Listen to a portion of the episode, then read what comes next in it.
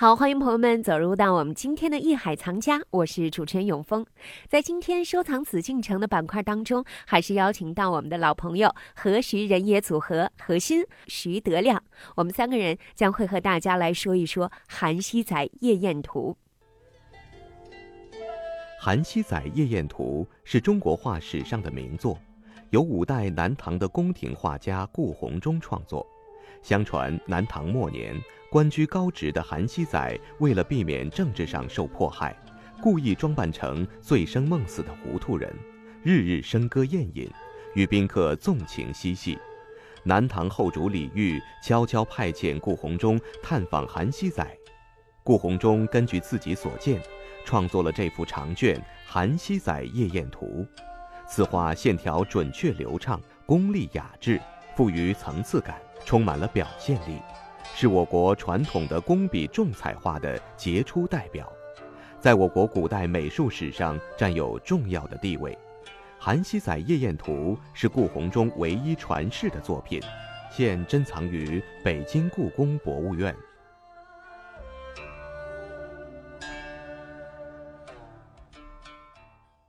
韩熙载夜宴图》，这在我们中国画史上是十大传世名画之一。它是以连环长卷的方式呢，描摹了南唐巨宦韩熙载家宴开始行乐的这样的一种场景。嗯，一共有。五个场景哈，之前我们的对对五个部分，我们的何老师还问我我怎么知道的？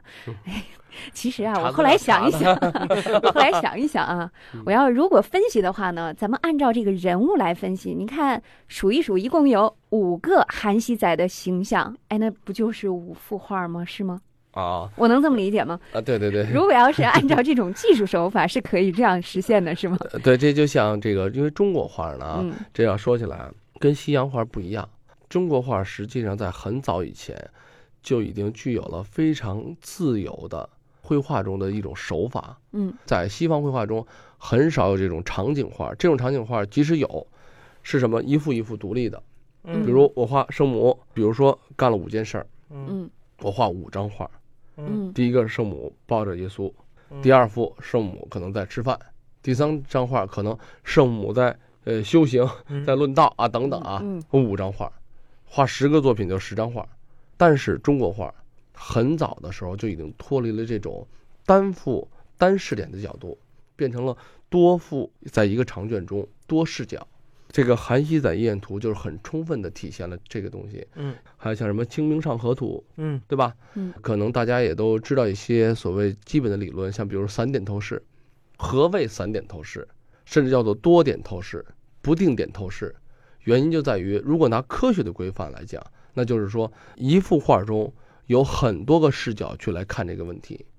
嗯，中国的这个《韩熙载夜宴图》像什么？就像一幅连环画，就咱们们以前看的小人书连环画。对他把韩熙载的这个家里边生活这个场景，本来是一个从晚上从下午就比如说傍晚吧，从他这个晚饭之后一直到他的晚上寻欢的这一个场景，整个一个过程，他是用一幅画的形式手卷的形式来表现。但是像刚才我们主持人说的，实际上他表了五个情节，主要的情节。像从这个《韩熙载夜宴图》来说，他的手法，嗯他的技术的这个角度啊，他就会更加充分，因为他是一个非常有名的宫廷画家嗯啊，他所画的他的这个艺术的表现力呢，就更是成熟，嗯而且呢，也就是确实是更完备了啊。比如说，你看咱们这五个场景，他这五个场景就是你乍一看，如果是一个外行来看，他就以为是一张整体的作品，每一幅画的衔接、它的表现、它的整个设色的这种浓淡呀，嗯啊，人物的表现力啊，还有造型啊等等啊，在整体看一一张画来说也是很美的。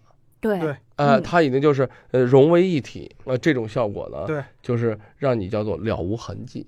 对但嗯同时你从那种角度上又确实看到了五幅，呃，就是五个场景不同的状态。而且这画独立成画确确实是好，这五个场景啊，它都是这个情节连贯，对，哎，但是呢，它又具有分别的那种特性。你像比方说第一段，它第一段画的是什么呢？咱们听众可能看不见啊，这个确实画的好，就是韩熙载啊，在宴会进行当中，他跟宾客们听歌女唱歌、弹琵琶这情景，这个是生动的再现了。韩熙载跟他的宾客们全神贯注的倾听的那种神态，就是歌女在弹琵琶，坐嗯。坐一排，韩熙载这就是好像就是侧着耳朵，抻着脖子在那听。旁边那些个宾客呢，也是，其实你上人家做客去，你你横不能说人主人就不理你，你就不理主人，不不太好吧？但这好像就是那那些个弹琵琶的弹的太好了，客人们也都伸着耳朵，哎，就就去听听进去了，也没跟主人聊天，也反正就好像当时除了音乐在响，这其他的空气就凝固住了。呃，这个呢，就是刚才咱们那个德亮啊，嗯在说的这个场景呢，就是中国画的一种啊，叫做意境的表达。为什么？呢？这么说呢，就是因为一幅中国最好的作品，就是中国绘画的一种境界啊，通过以形而写神，对吗？嗯呃，在于整个作品来讲呢，通过对人物，你看中国画的设色，如果咱们大家一听众们啊，一定要去看，就是我们在讲，大家呢最后最终我希望是落到眼睛去看，因为只有看到了，咱们才去更深刻的理解我们所讲的一些内容。大家再去看到这个作品的时候，就会发现，中国画的设色简单、典雅、清秀。中国画对人物的塑造是高度的提炼，但是对人物表情，它能把音乐、写画在一幅作品中。为什么？通过的是什么？这个技术的手段来讲，就是通过对人物表情的这种高度的概括，对神态那种生动的描绘，还有包括当然说人物动态的提炼，对他的这个弹，就比如说这个这个舞女歌女们啊，嗯。啊，他这个奏者的这种哎出神的这种刻画，他乐器的这种生动，嗯。哎，你别小看他的一个动作，他对乐器的这种刻画是非常细致的，嗯。嗯。呃，以至于咱们可以看到他当时弹的是什么样的乐器。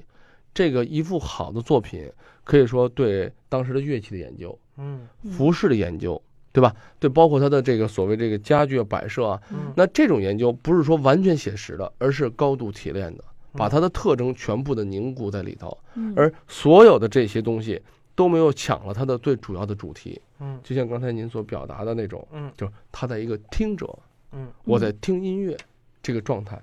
嗯嗯，哎，这个就是说，作者一个画家，一个伟大的画家，他所对主题的这种思路的把握，嗯哎以至于就是由形而写神，由神而写入一个境，嗯这个境是境界、嗯环境，写到这么画到这么一个状态。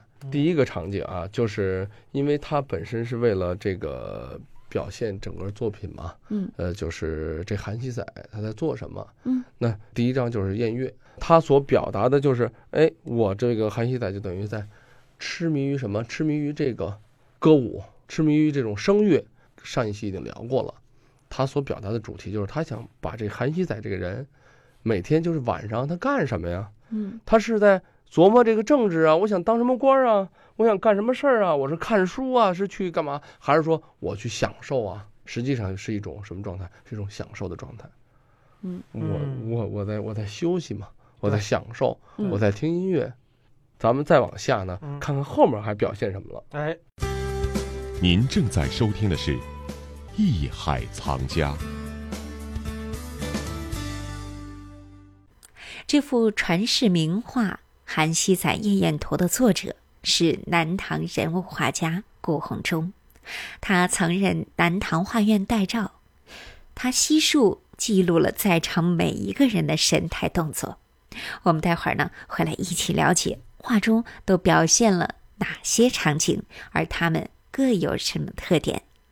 好，让我们待会儿见。